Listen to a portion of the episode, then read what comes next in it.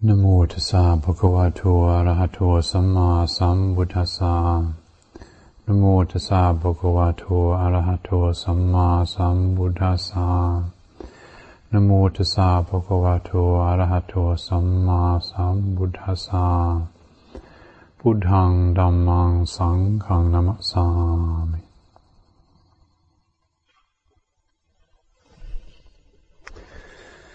It's very lovely to see so many people here this evening, and I hope that all of you, and maybe even more, are still coming to join us and will stay right through until midnight when we go through our annual ritual of forgiveness and renewal. Those of you that haven't been here before for our New Year's Eve ritual, it's well, I won't run through all the details now because I know there are more people coming later, but most simply it's an opportunity for us to bring to mind the conventional sense that a year is ending and a new year is beginning, and of course actually nothing's happening, we can know that, but it's just another day and another night. But it is a convention, and we can usefully pick up this convention and consider, well, 2004 we did our best, but don't know about you, but I made a few mistakes, just one or two, and it could have been better, and I'd like to think that 2005 I'm going to be able to do a little better. And so our ritual involves reflecting on that and saying, well, there's a few people that I wasn't 100% pleasant to all the time, and it'd be a good thing to tidy that up. And so we have this conventional way of asking for forgiveness, from all those that we may have caused harm to, whether it's individuals or other living creatures or the planet that we're living on, and then also, not everybody's treated me with 100% loving kindness all the time. And I could carry that around into the next year as well, but it won't do me any good or them any good or the world any good or anybody any good. So the intelligent, sensible thing to do would be to wipe the slate clean and say, well, whatever's happened, I offer forgiveness. Some of you will notice that Tanpunyo is not here with our gathering this evening, and he's probably right now in the air somewhere between here and Thailand. He's headed off to Thailand, to Asia, for 2 years. And the traditional way of saying goodbye, we don't get out the tubes of Foster's and have a good time. He comes to see me with a tray of candles, flowers and incense, and bows 3 times and asks for forgiveness and for anything that's happened and has caused offence, and then I of course say, of course I forgive you, and then anything that I've done, please forgive me. And this way of clearing the slate is a skillful way of opening ourselves up to other possibilities. And so there are infinite possibilities, actually. 2005, anything could happen. And if we were of a negative disposition, we could think of all the unpleasant things that could happen, but we could also think of all the wonderful things that could happen. And there are many wonderful things that could happen in the next year. And so to open ourselves up to those possibilities, and that's the second part of our ritual, is we'll replace this incense dish with another bigger incense dish, and people are invited to write down their aspirations on a piece of paper and bring them up and offer them in the place of incense into the incense dish. And these aspirations are stated consciously and intentionally and witnessed by everybody here. Ways of guiding ourselves, skillfully giving ourselves direction for the year ahead. So I'm happy that you've come to join us for this and mark this conventional turning of the year. Just how we relate to conventions, I think it's up to us, really. One of the things that attracted me to Theravadan Buddhism was that there is a lot of space to be creative. Sometimes in Thailand we'd be in the midst of some terribly important ritual or other, and the senior monk would forget what he was supposed to do and have to ask somebody else what comes next, or the candles would fall over, or Ajahn Chah would decide he wants to go to the toilet, so he'd go to the corner of the room and find a spittoon and take a leak in the middle of this sacred ritual. I thought, well, I like religious rituals where you can take a leak in the middle, and it's not so precious that there's not a room to take a leak. And I think sometimes when we religious rituals and conventions and structures in general, we can get overly fixated on them and overly literal about them, or the religious teachings of any kind. We can get overly literal in how we grasp what's being said, and if we're overly literal, we lose the spirit. I think we talked about this last week on Sunday, something like this, talking about translating teachings and how we have to be careful in the way that we translate the teachings, because if we grasp them too tightly and we're too literal in how we translate them, well, then, as I said, we lose the spirit. We become rigid, and then we don't get the results that we're looking for. I mean, surely the point of religious teachings is to open us up to greater possibilities of freedom and well-being and contentment and happiness and joy and wisdom and these wonderful qualities. And yet, if we're not careful about the way we pick it up, we can, in this case being too literal, we can find ourselves, religion can end up making us more miserable. We can become intolerant and unfriendly and insensitive and unkind and even depressed because we don't think we're as good as we should be or whatever. So I think being quite careful not to be too literal is very, very important in how we translate these teachings. I read a story recently about, well, it's a newspaper article about an American hairdressing company. They decided to market something that they called a mist stick.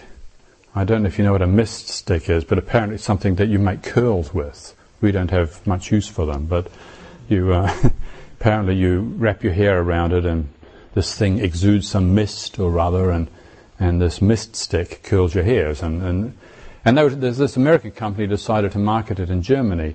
And so they literally translated mist stick, but they didn't realize that mist actually is a slang word for manure. And so they're selling these manure sticks in Germany. And they didn't market very many. They didn't, they didn't sell very many. So if we're not careful, we don't get the result we're looking for. Talking about marketing things, as somebody here was talking to me earlier about marketing t-shirts. They're going to print a t-shirt, and there was another story about marketing t-shirts. This was in Mexico.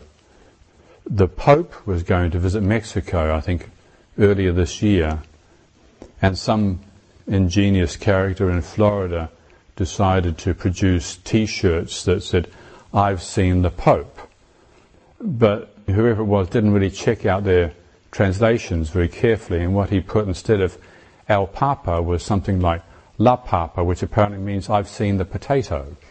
And again, I don't think they sold very many t-shirts in Mexico when the Pope was there. So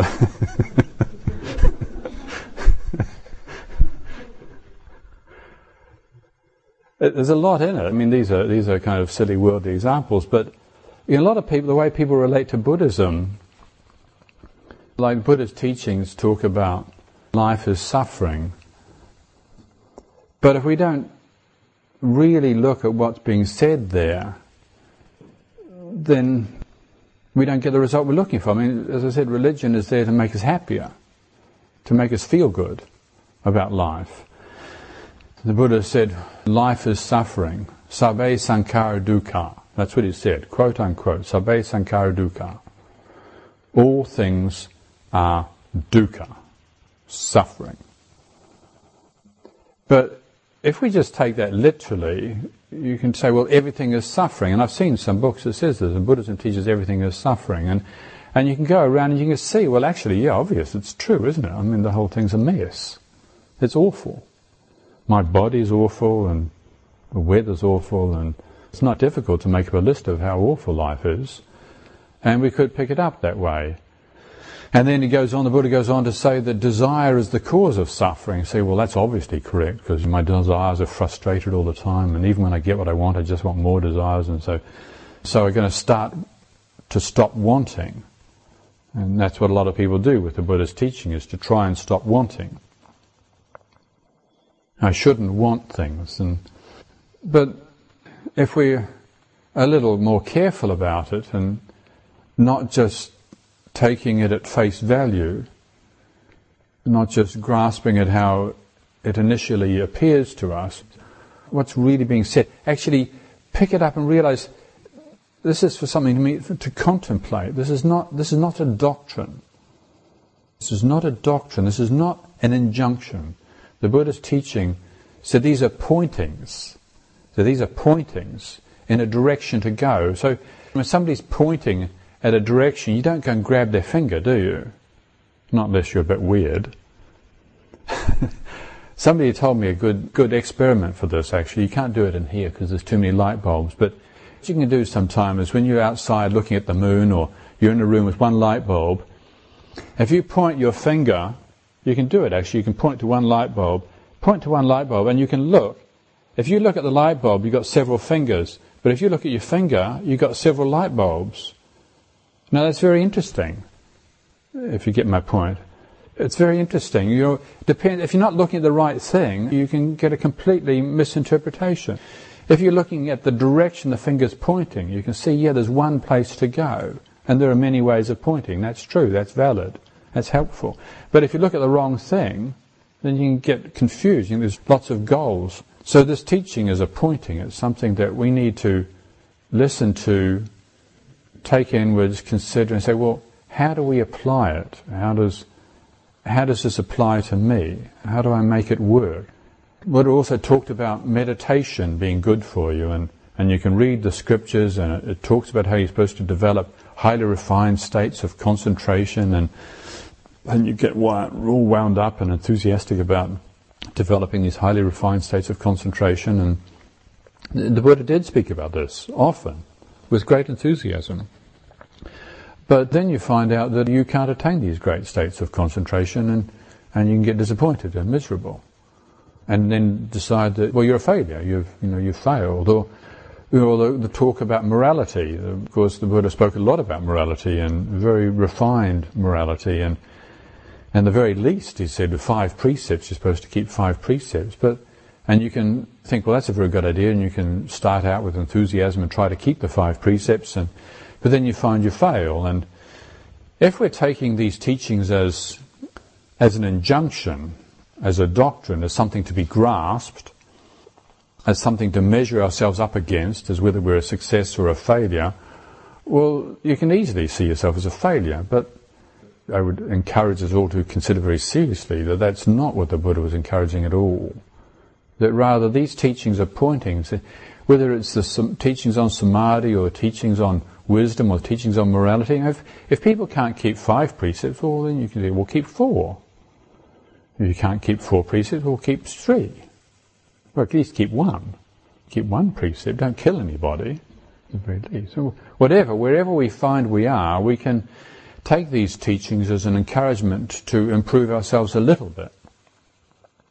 So it's got a lot to do with how we grasp the teaching. If we grasp the teachings too literally, too rigidly, then what gets configured in our mind is a very black and white sort of world of right and wrong and should and shouldn't, how I should be and how I shouldn't be. And that can be really painful. So at the ending of this year and the beginning of the new year, I'd like to encourage this theme of whatever spiritual teaching it is we're picking up, whatever contemplation we're engaging in, to remember to keep the perspective that's looking and saying, how does this apply to me in my case, where I'm at? It's so easy to believe in doctrine or to believe in experts, including religious experts who tell us how we should be, ecological experts, political experts, and we can really become intimidated by experts. But sometimes experts get it all wrong. A lot of these translations that I was talking about, I like reading that. I like when I come across these translations. You get some expert to translate your product for you. You're going to advertise your product in a foreign country, you get an expert to translate it. There was another story I like. This American airline wanted to advertise again in Mexico in Spanish, wanted to advertise their first class seats and the first class accommodation. I don't know if any of you speak Spanish, but what they wanted to say was fly in leather, because the leather seats were the first class seats. But apparently when you translate it literally, what it means is fly naked. Which, of course, it didn't have the desired effect. Either the American Airlines were very disappointed, or the Mexicans who tried it out and were disappointed to see that it wasn't what they were expecting. So we can blame Buddhism, or we can blame Christianity, or we can blame Judaism or Islam, or we can blame the politicians, or we can blame the experts, whatever we can blame out there for the suffering that we experience in life. We can blame our parents, who are supposed to be experts at bringing us up. Or we can let go of that kind of putting responsibility outwardly and follow the encouragement that we're given in the Buddhist path of teaching, and actually look at the way that we're approaching these teachings, whatever they are. You know, even if it's like a physical discipline, like yoga. I know a lot of people who really injured themselves badly trying to do yoga. You get this Iyengar book on yoga and try and put yourself into these contorted postures and end up in the physiotherapy department or having to go and see the chiropractor. Or also reading what the Buddha said about sitting under the Bodhi tree, and I'm going to sit here until my blood dries or my bones break, and people come on meditation retreats sometimes like this, and very noble aspirations that we all have to improve ourselves and settle the matter once and for all. But then you end up ruining your cartilage and being uncomfortable for the rest of your life. So however it is that we pick up these teachings, physical teachings on yoga or spiritual teachings, if we grasp it in the wrong way, then it makes our outlook on life very, well, my experience is it makes our outlook on life very black and white, very rigid, how things should and shouldn't be, including me, how I should and shouldn't be. I shouldn't get angry anymore. I should be more sensitive. Now, of course, a certain degree of should and shouldn't is absolutely fine. I mean, it's absolutely right that I shouldn't get angry. It's true, I shouldn't get angry. I should never get angry. It doesn't matter what any of these young monks say or do to me. After all I've done for them, they can just come and dump on me anytime they like, and I should be perfectly equanimous. That's really how it should be. But sometimes it's not, and sometimes I don't meet the mark. And sometimes other people are not how they should be. That's quite clear. But again, how we grasp or how we hold that should is up to me, isn't it? I could be saying, well, I shouldn't be angry. Thankfully, after 30 years of following this path of practice, when I say to myself, I shouldn't be angry, I don't make too big a problem out of it. I say, yeah, I really shouldn't be angry. But sometimes I do.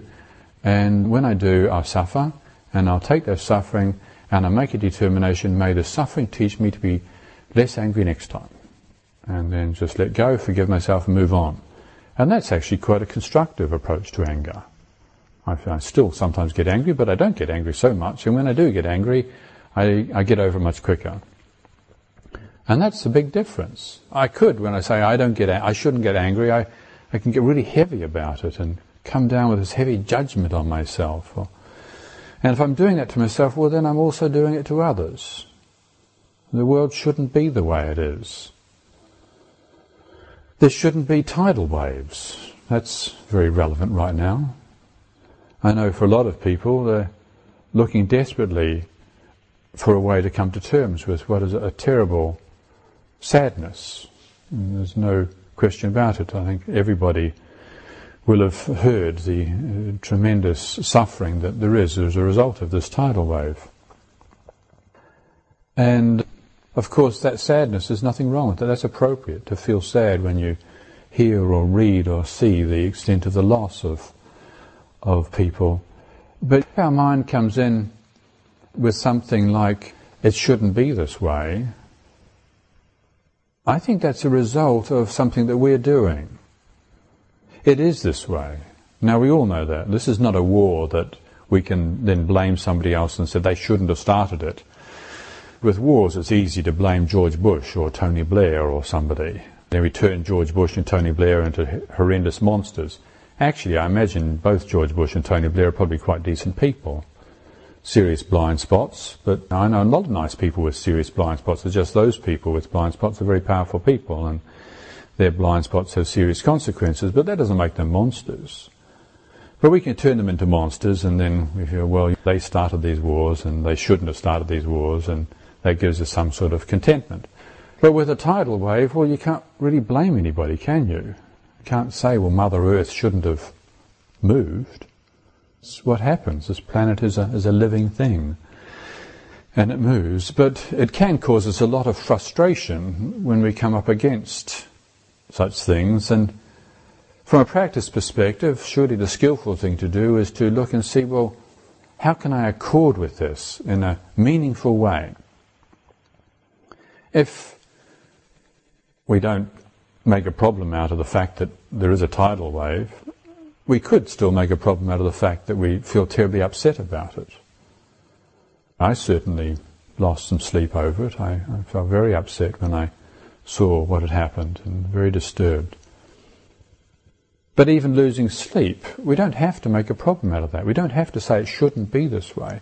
If we're not relating to life in a grasping way, but our mindfulness is a mindfulness based on our own personal involvement with life, our own personal relationship with life, well then when we're relating in a way that's not helpful, we can let go.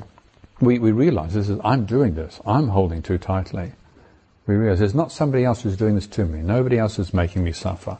Yes, I feel sad, but I don't have to get depressed over it. I don't have to get indignant over it.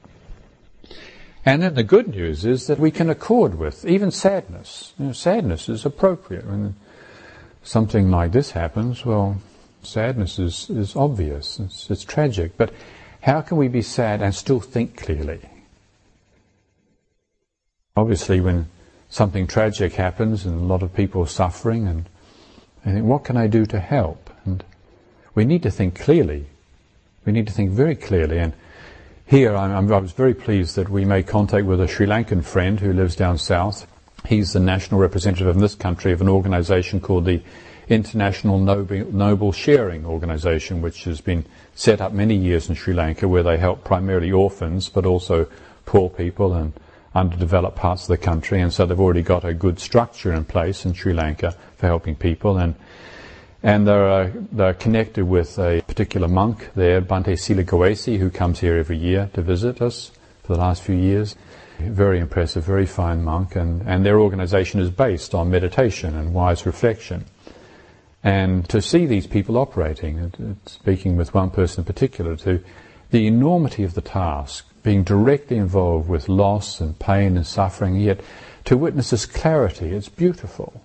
The clarity, the compassion, the competence is wonderful to be a part of, really. So here in the community, we're very happy to endorse anybody who does want to help out there to go through this organization. There are many other ways of helping, but if somebody is looking for a way to help, there are some papers out the front in the vestibule there which give details of how either to contribute in kind. There are various shipments of things going out to Sri Lanka, or also financially, there are details available on how to sponsor orphans. As you'll be aware, there are many children who've been orphaned as a result of what's happened, and I think they estimate it's costing, I think, £100 a year to sponsor an orphan child. And the community here has contributed to sponsoring 5 children for the next 5 years as a gesture of support. But for me, it was a good example to see of this organization, or some of these people in this organization, to see how it's possible to embrace suffering in a very sensitive, very compassionate, very clear way, but not to crumble under the weight of it. And that takes training, that takes preparation.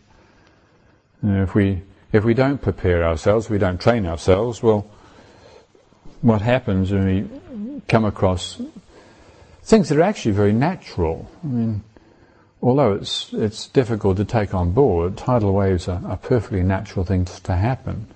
Earthquakes are perfectly natural things to happen.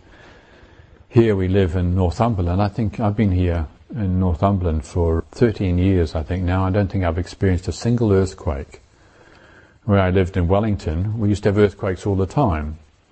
Wellington is slap bang right on the fault line, the same fault line that goes all the way from Sumatra down through Java, across the top of Australia, down through New Zealand, right through Wellington, the capital city, right where our monastery is, slap bang sitting right on the fault line, and then tails around down to Tasmania, under Tasmania into the Antarctic, where a lot of people may not have noticed, but on the 24th of December there was another 8.1 earthquake.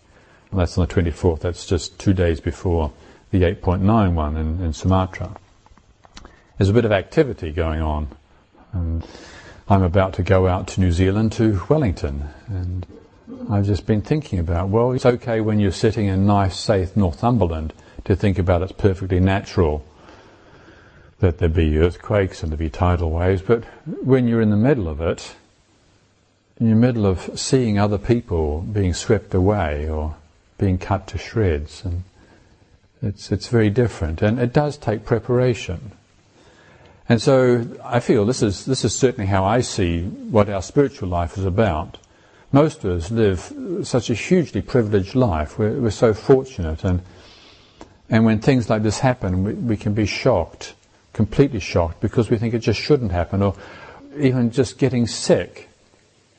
These 2 people that we dedicated chanting to this evening, Margaret Phelps was only 40 years old when she died, and Siam was only 29 years old when he died, both from cancer. And all of us, I know, I'm sure, known people who die very young from cancer, and we can say, well, it shouldn't be this way. But where's that coming from? If we say it shouldn't be this way, well, I would suggest that that's something extra, and we don't have to add that.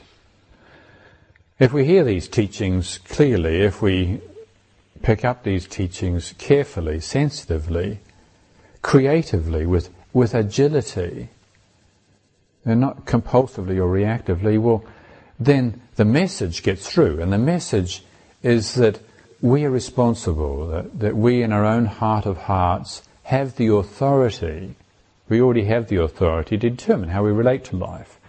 We can relate with grasping, or we can relate to life in a mindful, sensitive, compassionate way. And that's not just a mindful, sensitive, compassionate way when we're having a good time. It's easy when we're having a good time.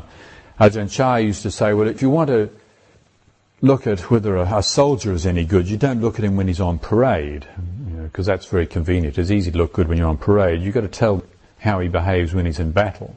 And likewise with a monk or a nun, if you want to know whether they're any good or not, you don't look at them when they're sitting in the meditation hall and they're nice zafu. You look at them on a festival day when there's too much food around and lots of nice young women or nice young men around. All the stimulus of the senses are the things that tend to cause monks and nuns problems. In other words, when we're really challenged by life, when things are not how I want them to be, that's really the opportunity for us to deepen our practice. If we understand the spirit of this training properly, we don't just default to saying, well, it shouldn't be this way, I shouldn't be this way, life shouldn't be this way, I should know better, or whatever, but rather with all our subtlety, with all our sensitivity, with whatever humility we can muster, we put our hands together and we bow into the situation and say, what can I learn from this? You know, what can I learn from this? If we're suffering, if we hear the Buddha's message and we're suffering, the response to it is that, what can I learn from this? What is there to teach me in this?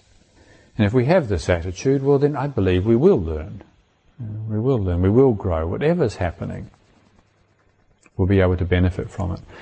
And the good news is that as we benefit, as we learn to be able to stay peaceful in the midst of confusion, or with a heart of loving kindness amongst those who are full of hate, as it says in the Dhammapada, as we start to experience for ourselves that this is a real possibility for ourselves individually, that we can develop these things, we can do something about it, well then, as we discover this for ourselves, we find that these blessings and this goodness and this happiness that we are experiencing for ourselves is something that others benefit from. This is the way really to benefit others. You know, we really can benefit others, we really can make a difference to the world if we discover this possibility within ourselves. So thank you very much this evening for your attention.